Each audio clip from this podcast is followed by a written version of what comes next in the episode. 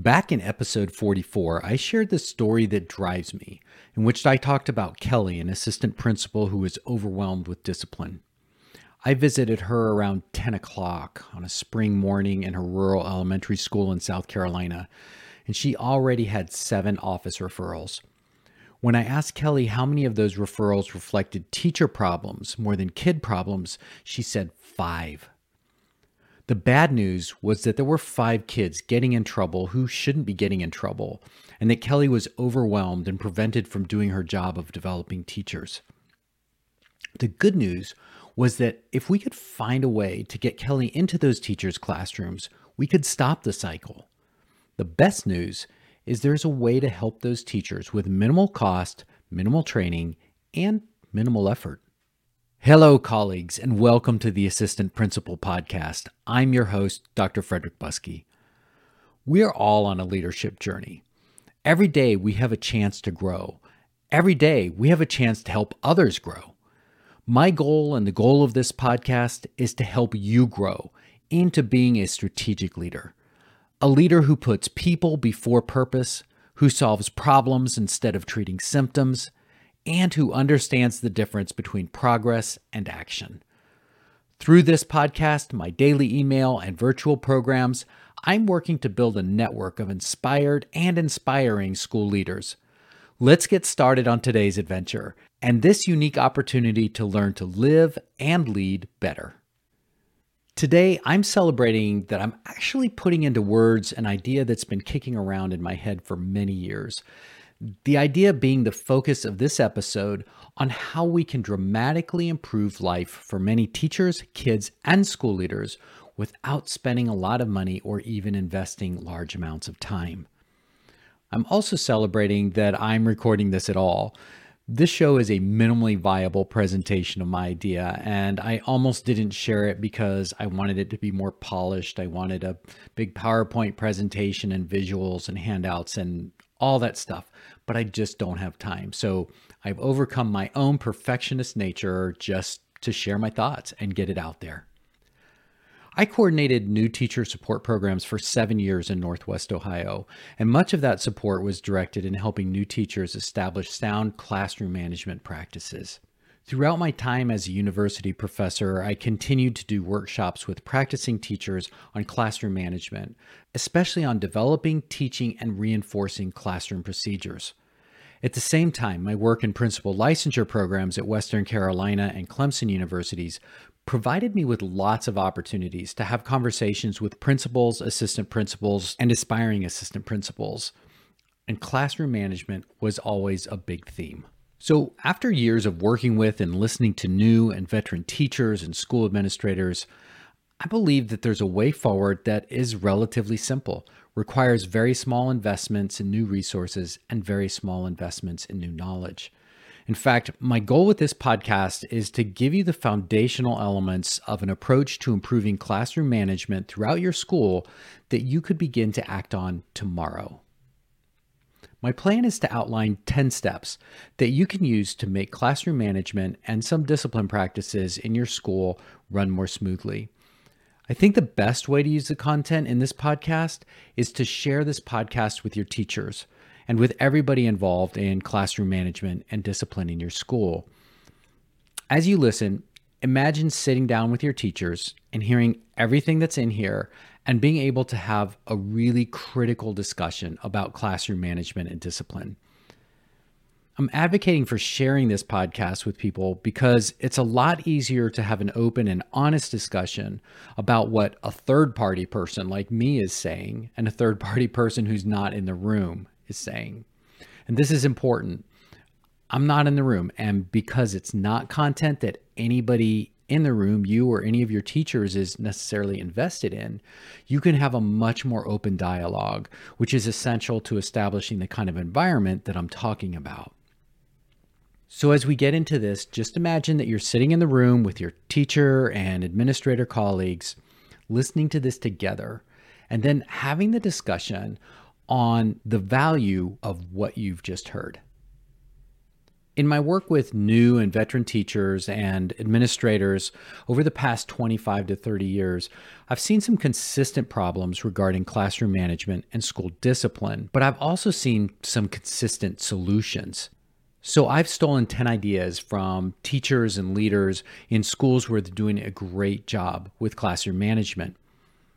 And I've I've put these 10 ideas into a package that I think can be relatively easily implemented and yet lead to dramatic improvement in teachers' abilities to manage their classrooms and to decrease discipline referrals. As we get started, I'll offer a few caveats. So, the first thing is that this is just my take on things. You work in a really different context, your experiences are different. So, feel free to disagree with anything I say. But I also invite you to play with the ideas and to interrogate your own reactions and those of your colleagues and to think, what if this worked? And how would this look? How does this need to change in order to work in our school. Okay, the first two of the 10 steps are focused on helping to build common understanding and shift mindsets. So, the first thing to do is to make clear some definitions.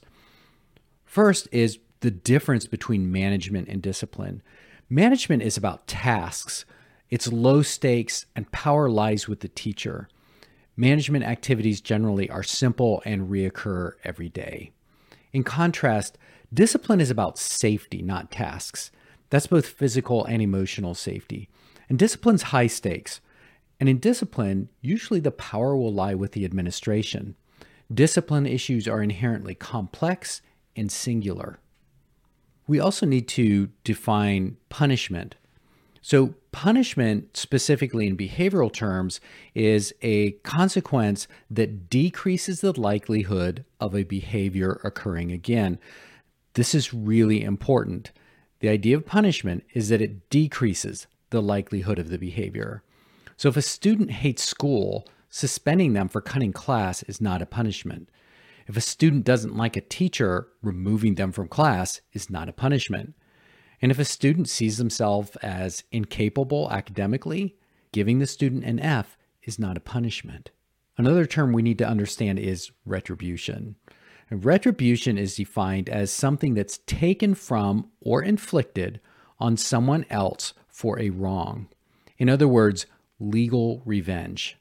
And when we apply retribution, the impact on future behavior is irrelevant. Finally, we need to think about consequences. And consequences are a reasonable outcome based on a specific action or behavior that someone takes. One of the big challenges that we have is that by default, our discipline systems are focused on the what of behavior, not the why.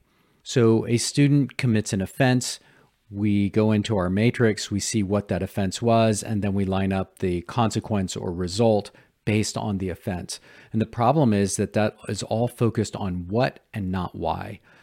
So, from a mindset and perspective shift, one of the big things that we have to do, in addition to clarifying and agreeing on the language and the difference between management and discipline, is that we have to move from focusing on the what to focusing on the why. And we'll talk more about that in a few minutes. The other thing that we need to do is to shift our perspective about discipline.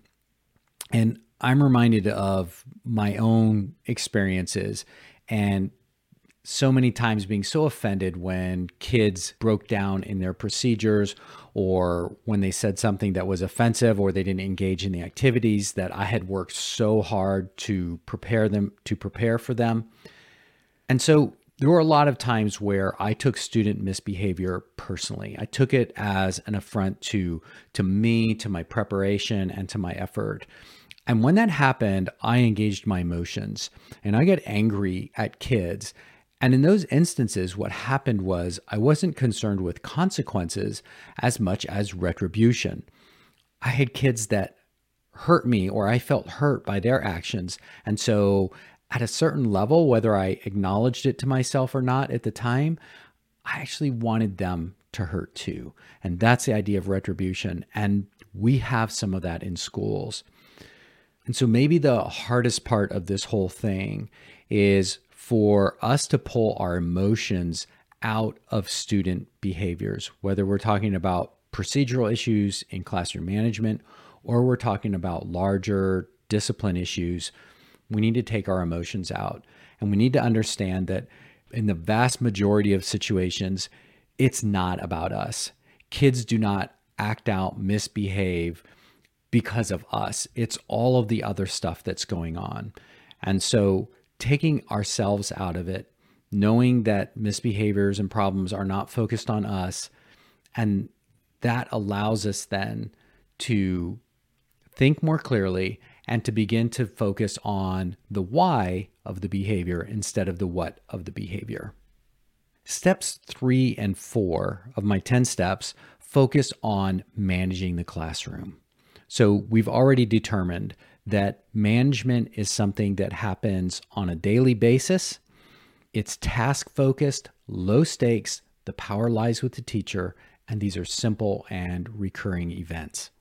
So, step three is having us build good classroom procedures, learning how to teach and to reinforce those procedures, and learning how to support students who struggle with following through, because there are always students who are going to struggle with following procedures. Now, every procedure should include specific goals of why we're developing the procedure. It should have a title or a name, one to five steps to complete the procedure. It should have keywords for each step. Ideally, there's an acronym for that procedure so that it's easy for kids to remember, and it should be posted. And where we have teachers that haven't mastered or haven't been taught how to teach and reinforce procedures, we need to be with them as leaders. And simply handing a new teacher who's overwhelmed with everything a set of procedures and say, try this, that's not good enough. We need to be partners in helping teachers learn how to do procedures. We need to be with them in co teaching those procedures. We need to model what reinforcement looks like and teach them the specific strategies behind reinforcing a procedure and help them think through and prepare for working with the students that we know or predictably are going to struggle with implementing whatever procedure it is. And step four, we as school leaders need to monitor implementation. We need to check for fidelity and we need to be able to customize observation formats for observing the degree of implementation for any specific procedure we need to be able to get into classrooms and watch implementation and then use those customized observation protocols to capture data that is meaningful and is going to help us sit down with teachers and see where procedures are working and where they're breaking down. And these steps three and four of building those procedures and helping teachers master the teaching and reinforcement of those procedures, that's absolutely key. Because when we have a school full of teachers who can manage their classroom, we're going to have happier teachers. We're going to have happier students. And guess what? You, as a school leader, are going to have fewer discipline issues to deal with. And then that just creates a cycle where you will actually have more time and more opportunity to invest with teachers in instructional areas and in addressing the actual why behind student misconduct when we have discipline situations. And that takes us to steps five through seven, which are focused on the response to a discipline event. Now, one of the things that's absolutely critical in this is that we should not blend management with discipline. If a kid is not following procedures for sharpening a pencil or coming to the front of the room for carpet time or handing in papers or entering class, those are procedural things. Kids should not get in trouble, except in very extreme cases. Kids should not get in trouble for breaking down procedures. There are strategies that we should use and have in place for reinforcing procedures and for giving kids support so that they can successfully execute whatever procedure we need them to do. So, one of our big challenges right now that I see in many schools is that when kids break down procedurally, we move that into a discipline framework. And breakdown in procedures is not a discipline issue. Remember, by and large, discipline issues are focused on safety, on physical and emotional safety. So, as we start thinking about discipline, I want you to imagine an iceberg, and I call this the behavioral iceberg.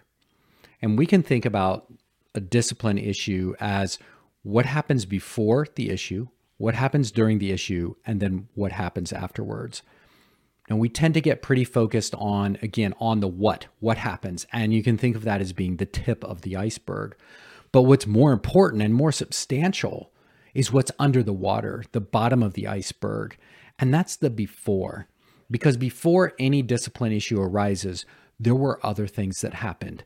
And again, the thing that we need to do is to move from focusing on the tip of the iceberg, which is the behavior, the what, to focusing on the bottom of the iceberg, which is the before or the why.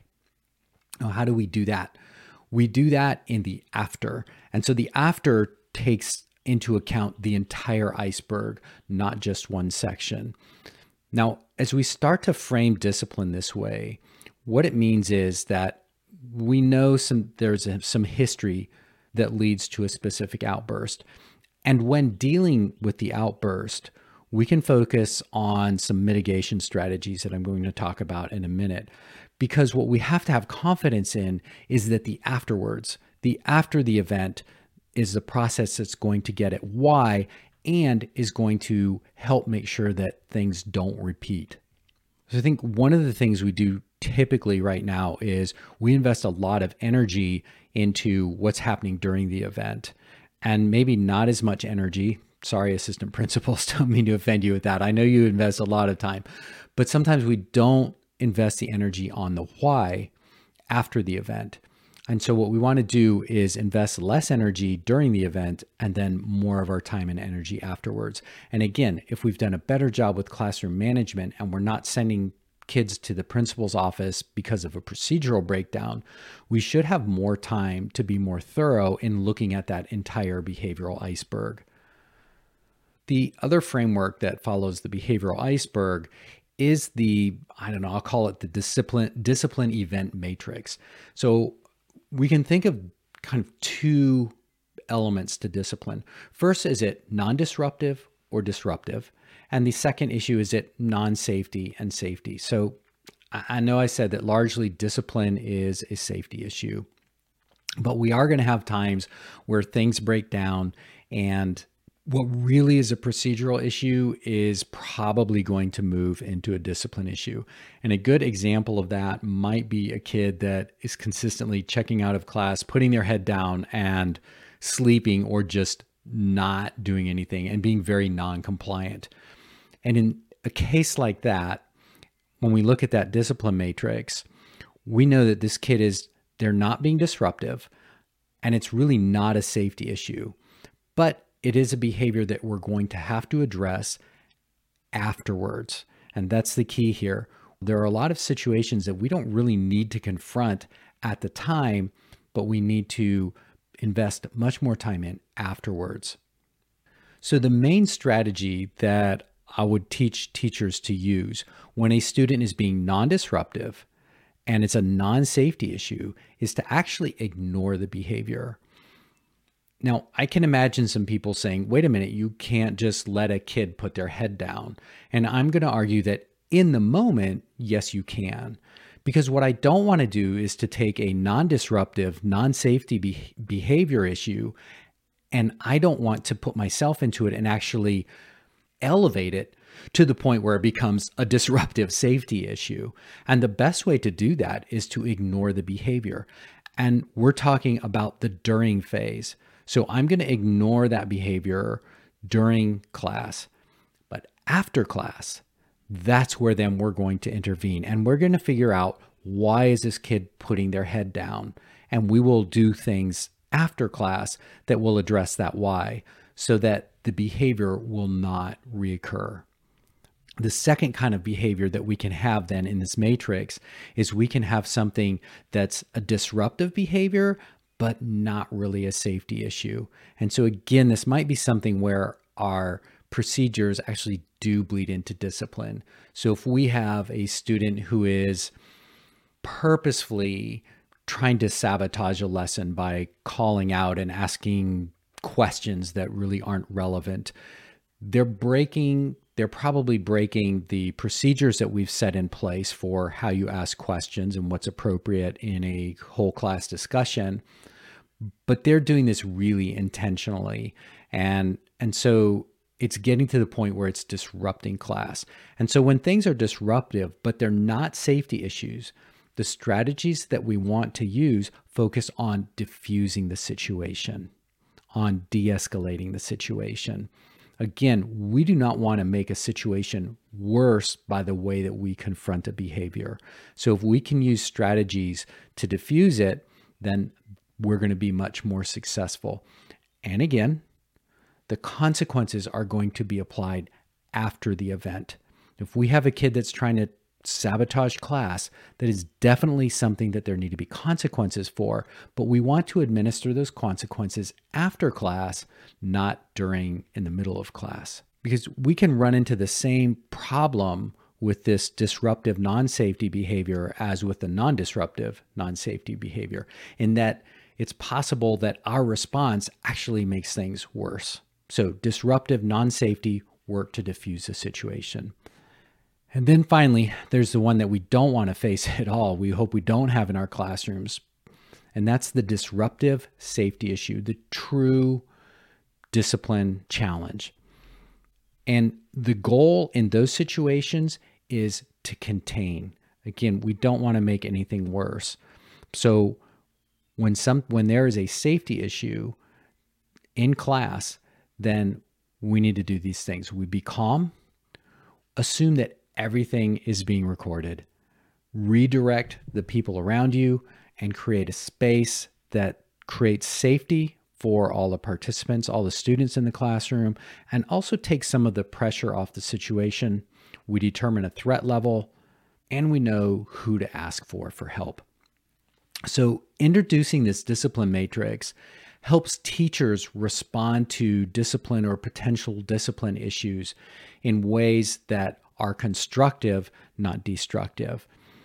And again, the big thing that this hinges on is teachers having faith and knowing that after the event, we will do some serious work with students in making sure that these things don't repeat. Because if we know that there is going there are reasonable, rational consequences occurring after the event, it makes it a lot easier for us to stay calm and deal with things in ways that don't escalate. Steps eight through nine are focused on that after piece what happens after there's a discipline issue. Step eight is making sure that there is some sort of a process in place for how we deal with discipline issues not every single discipline issue has to go to administration. For example, that student that's putting the head down. At the end of class, that doesn't need to be something that goes to the principal's office. And so we need a process in place that supports teachers and makes clear what the steps are that we need to go through before a student goes to administration. Now, if it's a safety issue, of course, some of those steps are going to be skipped, and a student may go straight to the administrator for a serious offense. But in other cases, we can have a process that goes something like on a first event, conference with the student, talk to them, find out what's going on, and make clear the expectations. If it happens again, we have another conference, we can have a contract, we can do parent outreach and let parents know. And so what we want is to make sure that all of these steps have gone have been gone through before we involve school leaders. This does a couple things. First, it involves people in the situation that need to be involved. The kid needs to be involved in figuring out the solution to their own problem. Parents should know what's going on. If we've got a kid that is in risk of going to the office and is engaging in behaviors that are undermining their academic success, parents need to be part of that, and parents can be effective partners in helping kids turn around their behaviors. And finally, when we follow these steps, we alleviate some of the pressure on our school leaders who aren't dealing with discipline that didn't need to come to them, which again gives them that time to look at that entire iceberg and focus more investment with kids on what happened before the behavior so that we can actually get to root causes and help students be able to make better decisions in the future. Step nine is about embedding restorative discipline practices into your MTSS framework. So, anytime that there's a serious discipline issue, we have elements in place so that the kids that were victims and the kids that were perpetrators can be made whole. And finally, step 10 is building in non consequential alternatives for supporting kids who are highly stressed and struggling. There are kids who we know are prone to blowing up, are prone to making bad decisions. And most of the time, we can make some reasonable predictions about when that's going to happen. And we can get some signals of when the stress is getting to a level where a kid's going to blow. There are structures and supports that we can build in to help alleviate that pressure so that kids have places to go or people to talk to without it becoming a discipline situation.